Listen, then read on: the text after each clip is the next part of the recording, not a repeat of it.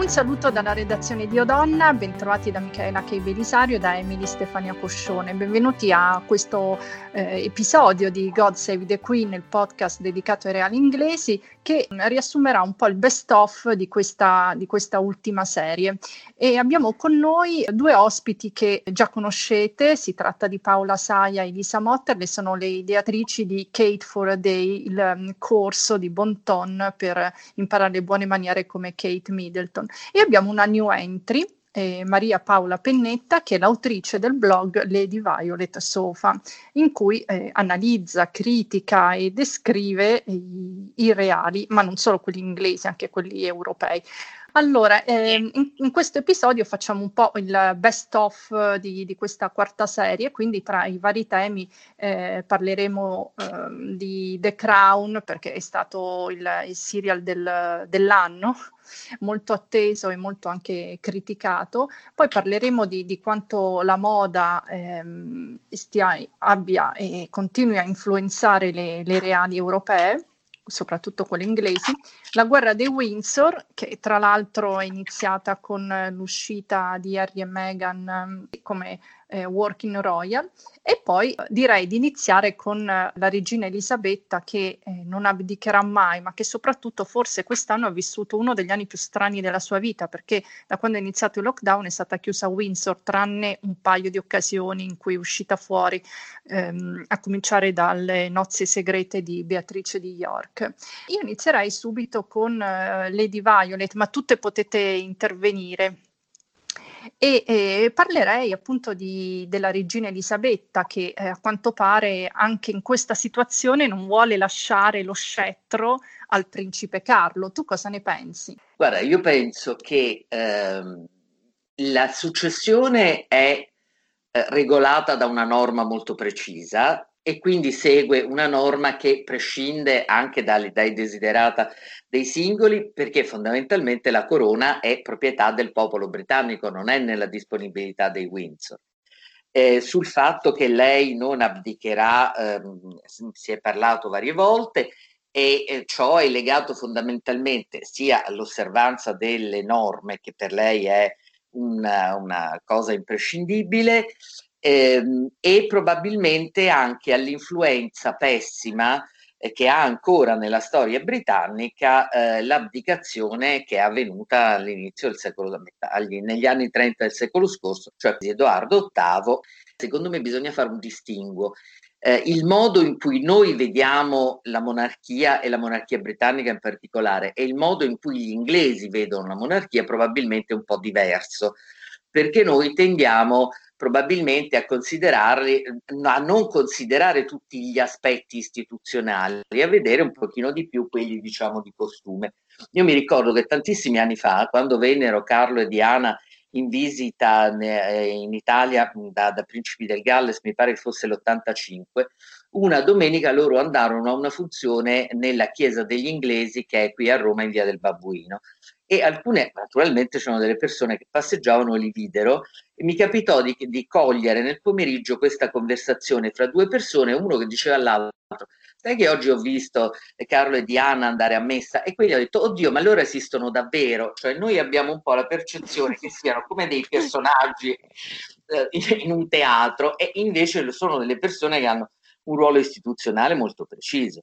Ci può essere come si dice questa, questa forma di reggenza Vediamo, si diceva al 95esimo, allo scoccare del 95esimo anno della regina, ormai mancano cinque mesi, vediamo un pochino che cosa succederà.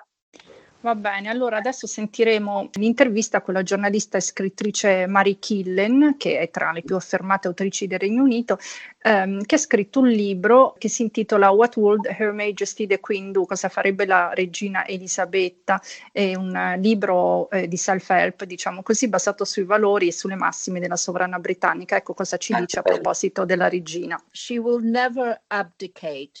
She is a very serious person. And when she took her coronation vow, when she was crowned in 1953, it was for life. So she will not abdicate. No, secondo me la regina non abdicherà mai eh, perché è una persona molto seria. Quando eh, da ragazza ha promesso alla nazione di essere sempre al loro servizio, era una cosa che intendeva, era una promessa che intendeva, eh, ehm, che intendeva mantenere. Bene, arriviamo al secondo tema ed è la guerra di Windsor. La guerra di Windsor è, diciamo, è cominciata anzi si è perfezionata all'inizio dell'anno con l'addio di Harry e Meghan. Eh, sì, Elisa, questa guerra dei Windsor ci lascia veramente mm, parecchi interrogativi no? eh, in questo momento, ma pro- nei prossimi mesi qualcosa dovrà uh, succedere, no? c'è la, la, la eh. deadline, la scadenza della Mexit agli inizi, agli inizi del, del 2021. Secondo te uh, quali sono gli scenari più probabili?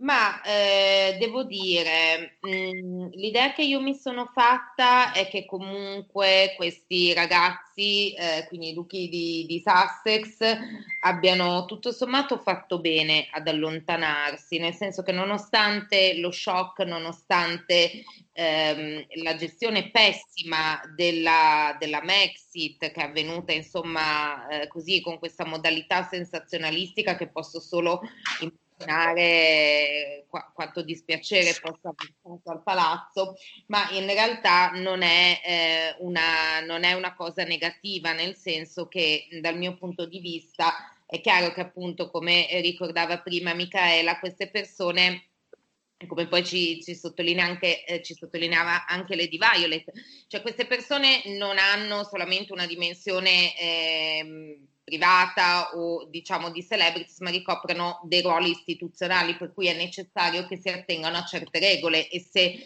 alle regole non si vogliono attenere è probabilmente meglio che si allontanino piuttosto che rimangano in seno alla famiglia eh, creando scompiglio. Eh, io immagino che mh, mm, la loro decisione di rimanere negli Stati Uniti verrà confermata, si è parlato in lungo e largo di questa mansion che i due avrebbero comprato ehm, vicino a Santa Barbara Devo dire, Megan la vedo molto in forma da quando sono, si sono trasferiti in California, Harry a mio avviso un po' meno, però insomma auguro loro di essere molto eh, contenti della loro scelta. Sicuramente non penso probabile che Harry possa mantenere eh, appunto le cariche nell'esercito che sembravano la cosa a cui lui era più affezionato e che appunto saranno uno degli argomenti di, um, così, di discussione. L'altro argomento di discussione, secondo me, eh, sarà anche il loro accordo con Netflix, siglato a settembre. Netflix, mh, mm, insomma, per svariati milioni, in cui Harry e Meghan non si sa bene con quali competenze dovrebbero comunque produrre dei contenuti eh, mirati ad ispirare e a parlare della, della natura o comunque dei, dei stanno a cuore e non dimentichiamo però che Netflix è anche eh, il, così, la, la, realtà che ha dato vita a The Crown, di cui poi parleremo, e pare che questa nuova stagione non sia stata accolta con grande positività dalla famiglia reale, per cui penso eh, che dietro alle porte chiuse del palazzo ci saranno delle discussioni anche su questo argomento. Non so se voi siete della stessa idea. Assolutamente sì, e se ne sta già discutendo, giusto Emily? Eh sì, infatti, poi c'è anche il problema del titolo, perché non c'è giorno qui che non passa giorno in cui non si parli del fatto che che potrebbero vedersi tolto il titolo di duchi, quindi ehm, è, è un, è, diciamo ci saranno delle, delle, discussioni veramente molto molto importanti che potrebbero veramente ehm, cambiare un po' il corso della monarchia anche per il futuro, diciamo. Bene, all- allora ascoltiamo. Sarà in concomitanza con la Brexit praticamente, la Brexit, la Mexit. No? Insieme. Eh, più o meno sì, e poi stavo anche pensando a quello che ha detto Elisa, e cioè che appunto sono comunque esseri umani che hanno diritto a scegliere anche di non far parte ufficialmente nei, dei ruoli attivi della, della, della corona, della famiglia reale, però mi sembra che invece a livello di comunicazione, di immagine e via dicendo stiano cercando un po' di scimmiottare quelli che dovevano essere i loro ruoli eh, ufficiali. E Assolutamente. Questo, eh, cioè, questa fatto... mi sembra la contraddizione, cioè uno si può ritirare a vita privata in modo coerente ed elegante, invece qui mi sembra che, che siano un po'...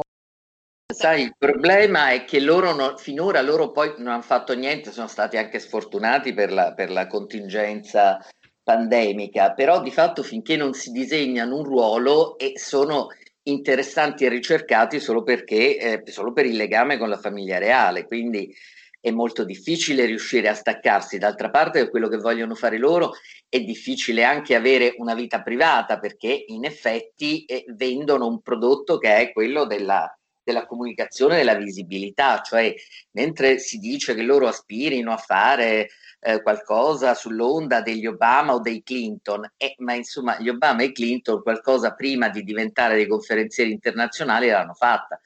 Quindi eh, c'è un, un, po' di inconsistenza dietro e al momento l'unica cosa che tira è il legame con la famiglia reale. Poi magari loro riusciranno a disegnarsi un ruolo efficace, eh, ben strutturato e allora andranno avanti per quello che sono, ma per ora eh, invece vanno avanti per chi sono.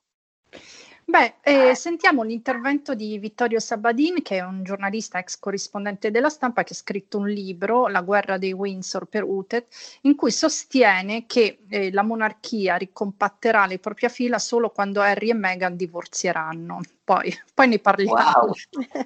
Molto bene. Vittorio, alla fine, in questa guerra dei Windsor, faranno pace Harry e William? Eh, bisogna che si tolga di mezzo Meghan, loro hanno... oh mio Dio! Forza, qualcosa, Ma so. come? Tanto lei farà un altro figlio adesso, quindi la, so, la Dynasty continuerà. Ha, ha 38 anni e mm, ha già avuto questo aborto spontaneo.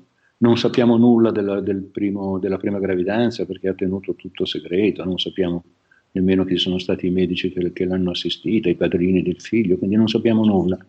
Insomma, mm, speriamo, se desiderano un altro figlio, come io credo, speriamo che riescano, che riescano a farlo. Però la riconciliazione è possibile solo dopo un divorzio, solo che dopo che Harry, rimasto solo in America, decide di tornare in Gran Bretagna dove sarebbe accolto, accolto benissimo. Ecco. Però non lo so, credo che la regina abbia, abbia messo alle spalle questo capitolo e sia lì in attesa degli eventi, se ci saranno eventi, ma se Harry non cambierà idea, la regina sa benissimo che non può stare lì ad aspettare quello che decideranno Harry e, e, e sua moglie. Va bene, nessuno vuole un divorzio ovviamente tra Harry e Meghan, poverini, eh, insomma sono, si amano, hanno appena messo su, su famiglia, però eh, è data come possibile, ci sono sempre più indiscrezioni secondo cui um, Harry sarebbe molto infelice negli Stati Uniti, vuoi per eh, eh, il fatto che non ha più un, un ruolo definito, che comunque vive sulla scia della moglie. Voi cosa ne pensate? Sarà Mr. Meghan Markle, questo, almeno al momento è questo quello che fa. Mr. Meghan Markle. Eh sì, perché poi se Meghan Markle ambisce andare alla Casa Bianca, e lui non potrà altro che, che seguirla. E Fare il first husband. Gli americani sognano di avere una famiglia reale alla Casa Bianca, l'avranno prima o poi. Se... Eh, ma, ma da, da posing coach vi dico per esempio che guardando le immagini attuali mi sembra un po' eh, che appunto Harry abbia proprio difficoltà a trovarsi un ruolo da persona normale. Parli, parlo delle foto perché altri dati personalmente non c'è. Di sì, gossip, anch'io devo dire che sposo tantissimo la tua interpretazione, nel senso che io non ho seguito con particolare attenzione il gossip su come starebbe Harry, ma semplicemente guardando le foto, lui mi è sembrato estremamente imbolsito, cioè lui che è sempre stato insomma il, tra i due fratelli, quello un po' più dinamico, quello più spiritoso, con una verve insomma abbastanza strabordante, invece mi sembra veramente un po' imbolsito, un po' un po' ripiegato e anche proprio nel, nelle foto, nel linguaggio del corpo mi sembra aver perso molta della sicurezza che aveva, mi sembra proprio vivere un po' nell'ombra della moglie, che per carità è comprensibile, ma eh, chissà se poi questa situazione a lungo andare sarà per lui sostenibile, ecco. Staremo a vedere. Staremo a vedere. Va bene, allora siccome prima avete parlato, Paola Sai ha parlato di posing coach, parliamo del fatto che le Royal sono le nuove influencer, le ricerche ovviamente ce lo dimostrano da anni, ogni volta che eh, una Kate Middleton indossa una qualunque cosa, eh, da, dal braccialetto agli orecchini al maglioncino, eh, le vendite di quel brand spiccano il volo. E, ehm, noi abbiamo intervistato Danielle Magnes Wellman, autrice di un profilo seguitissimo, peraltro su Instagram, che si chiama eh, Kate Replica Kate. Kate, Megan, eh, Letizia stanno cambiando mm, la, la moda? I think they're all um, incredible role models of both uh, substance and style. And when you're looking for uh, you know, someone that has uh, great substance and style, you're going to look at these, uh, the Kate and Megan, to get their point of view on what they think is, you know, in style right now. You know, style changes throughout the years, and Um, eh, sì, um, Daniel ci dice appunto che come eh, role model, come mm, persone da, da, da, um, a cui aspirare, eh, hanno una certa sostanza Kate e Meghan e tutte le altre, ehm, tutti questi altri personaggi delle case reali. Quindi siamo interessati mh, mm, a cosa fanno, a, a, al, al, loro punto di vista in fatto di moda e quindi al loro stile. Kate has always been a classic uh, style. So, you know, I don't see much change in her style. What I do like though about Kate is that she does mix high and low fashion. So she's not afraid afraid to recycle her wardrobe. Um, and she's not afraid to wear clothes from, um, you know, Zara. You know, she's not always wearing high end, high end Alexander McQueen uh, clothes. So you, you know, you it's like it's it's cool that you can have that piece of clothing that you just saw her wear, you know, like a week ago, and you were able to afford it. Uh, is great, and it makes you just feel part of their makes you feel part of them. You know, it's like it makes you feel like you're their friend, that you're going shopping with them. A lei piace Kate, ovviamente, dice che ha sempre avuto, uh, la Middleton ha sempre avuto uno stile classico, uh, ma la cosa che più le piace è che uh, la duchessa di Cambridge ehm, continua a mischiare no? a, a, alta moda e low cost e per esempio non ha paura di riciclare. Questo um, ti fa sentire un po' come, ehm, come diciamo se appartenessimo al suo mondo, no? come se facessimo shopping insieme. Mi sembra veramente simpatica come spiegazione. Ecco Paola, secondo te le Royal sono le nuove influencer, ma soprattutto perché lo sono? Io sono dell'idea che eh, sia partita un po' questa, mm, questa moda del, delle Royals influencer già da Lady Diana. Lady Diana che eh, non era una, una, reale, tra virgolette, ma è entrata appunto nella famiglia reale come eh, una principessa, quindi una persona eh, diciamo pressoché normale della borghesia. E mh, già fosse diventata lei ehm, un, un, riferimento a livello proprio iconico a un certo punto mh, per quanto riguarda la moda, quello che indossava, come si poneva e via dicendo. Quindi è entrata già nei cuori in questo modo. E a seguire, eh, secondo me, le, le, le, ragazze, le donne della famiglia reale, eh, delle, delle, famiglie reali eh, europee in questo momento stanno invece approfittando dei mezzi che abbiamo a disposizione, che non sono soltanto appunto il video e i giornali, ma i social network e lo stanno facendo cercando di sfruttare al meglio queste potenzialità, quindi eh, entrando in contatto con le persone in modo così immediato e personale. Maria Paola, ti piace come veste Kate Middleton o preferisci il look della regina Elisabetta? Io preferisco assolutamente la regina Elisabetta perché lei è, si è trasformata in questi, in questi decenni, si è trasformata in un'icona, cioè lei adesso è proprio l'icona della regalità, eh, perché è atemporale e aspaziale, è un'immagine perfetta che è immediatamente riconoscibile e poi certo che noi non ci vestiamo così, ma ehm, a chi interessa, ma nemmeno le nostre madri si vestono così per andare a un matrimonio, ma non è quello il punto.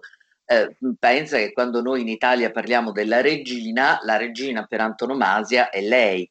Io trovo che Kate, mh, mm, mm, si, come dire, sia ancora in mezzo al, al, percorso che sta facendo, che non è comunque un percorso facile, Um, in, in senso, senso, stretto non mi piace proprio sempre, però penso che tutto sommato l'immagine sia un'immagine che funziona e poi funziona anche molto come comunicazione. L'altra sera, per esempio, lei con il marito e i figli sono andati a vedere questa pantomima come una famiglia normale e queste, dire, queste alzate comunicative secondo me giovano moltissimo.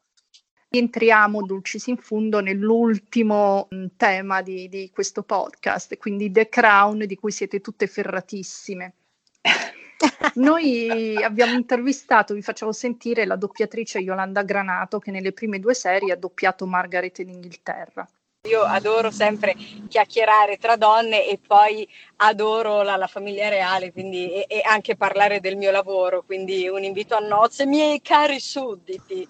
La principessa Margaret, sì, un, un po' spiegata e effettivamente lo è stata, sfortunata, o vessata però. Ci sono delle, delle scene che ormai sono diventate anche un po' iconiche, proprio tra Elisabetta e, e Margaret nelle prime due, due serie, no? che sono quelle eh, che hai doppiato tu. E, um, come hai affrontato quelle, quelle, quelle scene? Com, eh, cosa ti è rimasto? C'è qualche scena in particolare che ti ha colpito di più? Eh beh, sì, ce ne sono tante. Mi ricordo tutta la sequenza del, um, di quando io ero in attesa dell'approvazione per vivermi sto poveretto uh, di Townsend sì.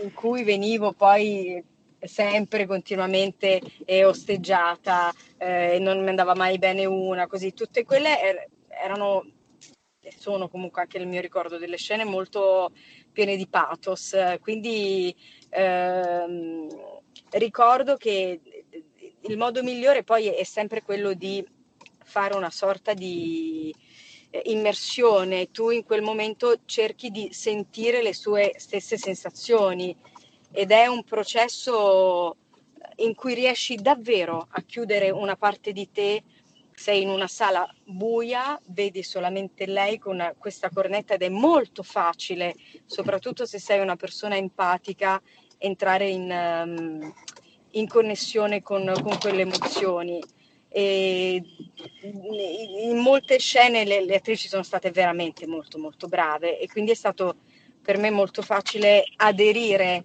eh, come si dice in, gergo, incollarmi a, a queste sensazioni, tutti, tu, tu, tutti i dialoghi, tutti i litigi con, uh, con la regina, lì belli, appassionati.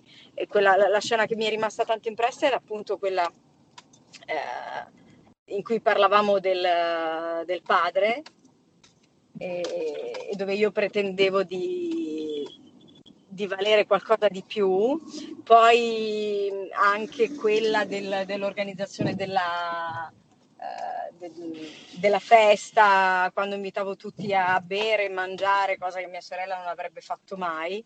Ecco, in The Crown, in queste prime eh, quattro serie, quali sono eh, i personaggi che vi hanno convinto di più? Beh, allora, innanzitutto c'è da dire che ci sono comunque eh, due diversi cast nella prima e nella seconda serie e poi nella terza e nella quarta, quindi farei un po' dei distinguo. Io, per esempio, eh, nonostante insomma n- non, non posso assolutamente discutere le doti attoriali di Olivia Colman, ho amato tantissimo eh, la regina delle prime due serie interpretata da Claire Foy, anche perché davvero mh, ha saputo trasmettere anche una dimensione emotiva. Eh, pur dietro comunque una facciata sempre molto asciutta che è quella che naturalmente contraddistingue la sovrana. Mi è piaciuto moltissimo il personaggio di Camilla, in quest'ultima stagione ho trovato fenomenale eh, Josh O'Connor che è il... Um, l'interprete, l'attore che dà il, il volto e il personaggio, insomma, a Carlo, l'ho trovato veramente molto, molto convincente.